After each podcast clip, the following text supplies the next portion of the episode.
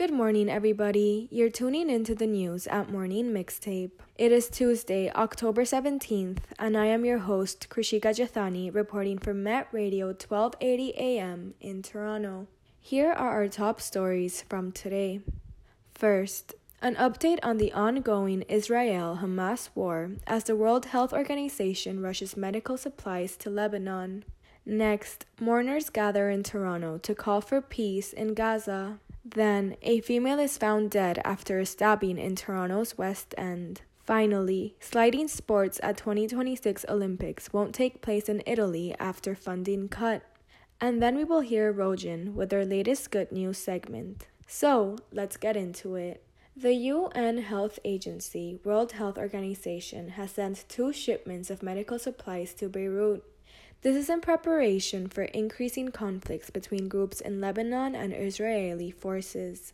According to the Toronto Star, the UN agency said in a statement it, quote, has expedited the delivery of critical medical supplies to Lebanon in order to be ready to respond to any potential health crisis End of quote. The shipments arrived in Beirut from Dubai on Monday and included enough medicines and supplies to help 800 to 1,000 patients.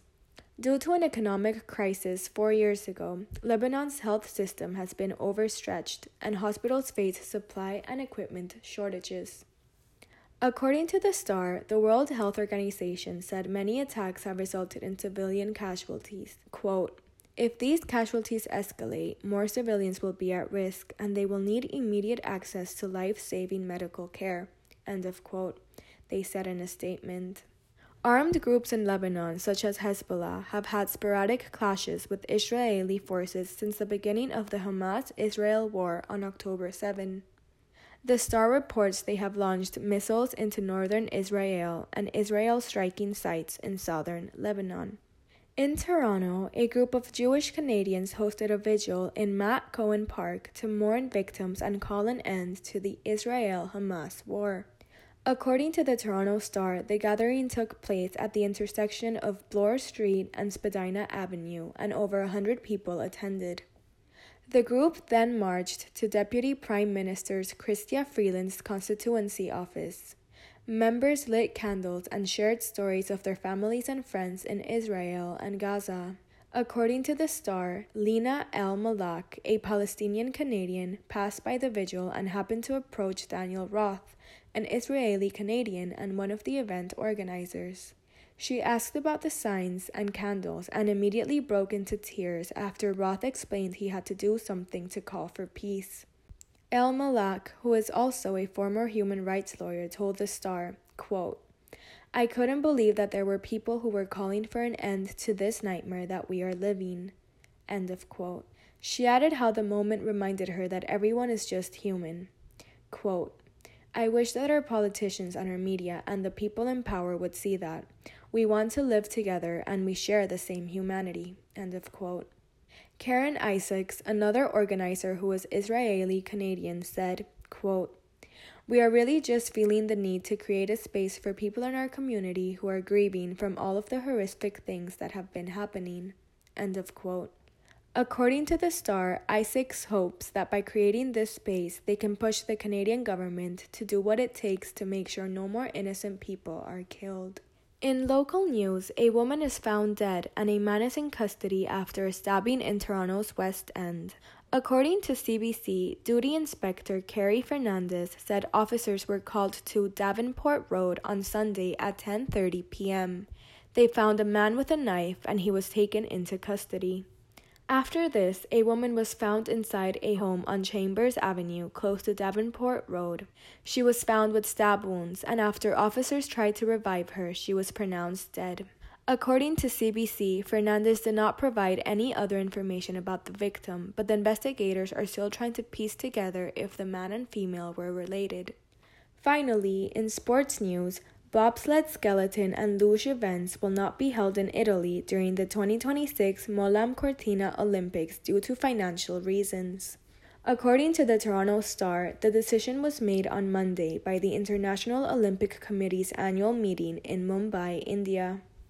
The plan to rebuild the Eugenio Monti track in Cortina d'Ampezzo became too costly after the original budget of 50 million euros, 53 million Canadian dollars, would not suffice. The athletes in the sliding sports events will most likely be competing in either Austria or Switzerland during the Games. According to the Star, IOC member Prince Albert II of Monaco who competed in five Olympics as a bobsledder, is confident that the right solution will be found for those games. IOC member Karl Stoss of Austria said his country, quote, would be more than happy, end of quote, to be the sliding host in 2026. The IOC was skeptical about building the Cortina sliding track and urges host nations to not build venues that don't fulfill a purpose for local communities. Venues outside of host countries are encouraged to limit costs for organizers who typically overspend. The Associated Press reports hosting events outside a host nation might become a trend for sliding sports. There aren't many sliding sports venues around the world, and they are expensive to build. According to the Star, the IOC could decide the sliding venue for the 2026 Olympics by the end of this year. Well, that was it from me today, and now I'll leave you with Rogene with their good news segment. From Met Radio, this is Rogene. Welcome to the good news segment, where I talk about the uplifting stories and news you might not see in your everyday news or social media feeds. Today, it's all about Pokemon. While clearing out his house to make room for a hospital bed, a grandfather rediscovered a stash of Pokemon cards that has already earned his family 50,000 pounds according to BBC News. The unnamed grandfather was clearing his closet after his wife had fallen ill to cancer. While he was cleaning away old junk, he found a pile of abandoned Pokemon cards. Among the stash of cards was a sealed Pokemon 4th print base set booster box. According to the BBC News, it was purchased at a shop in Chester, England for about £100 in 1999. The cards were purchased for his granddaughter, who was really into Pokemon. Upon finding the cards, the grandfather was about to throw them away, but was stopped by his daughter, the mother of the granddaughter, who pointed out that some of the cards, quote, might be worth a little bit. They were definitely worth more than a little bit, as according to the Good News Network, the unopened booster box is expected to earn their family at least £20,000 at an auction. The loose cards from the collection have brought in around £50,000. Head of the toy department at Hanson's Auctions, David Wilson Turner, explains that what made the box so rare is that it was exclusively released in the United Kingdom. He says that the box contains 36 packs containing 102 cards that bear the date stamp that reads 1999 to 2000. Meanwhile, other base set cards are stamped with the date 1999. BBC News says that the box will go up for sale at Derby's Hanson's Auctioneers on October 17th. The family said that the money earned from the sales will be split between family members. The mother said that the funds would help make the lives of the family much easier, especially for the grandfather. For example, the mother plans to use the money to help fund the granddaughter's education. The granddaughter wanted to study to become a paramedic at a university. Quote from the mother it was started for my daughter and it ends for her. For a story on a platform about good news, it's a little ironic that the story is a little sad. A deeply tragic event, the clearing of space for a hospital bed for the grandfather's wife who fell ill to cancer, is what set into motion this good fortune. The Good News Network also reports the family has four other sealed boxes of Pokemon cards in a safe ready to sell in case of emergencies. Thank you for listening to this week's edition of the Good News segment. Make sure to tune in next week for more. From Met Radio, this is Rogene. With this, let's wrap up our news for this morning. Thank you so much for tuning in and listening. Looks like the weather of today will be a high of 14 degrees Celsius and a low of 7. It's officially fall.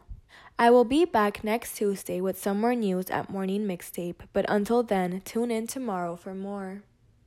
It's Met Radio 1280 AM in Toronto. I'm Krishika Jethani. Thanks for listening.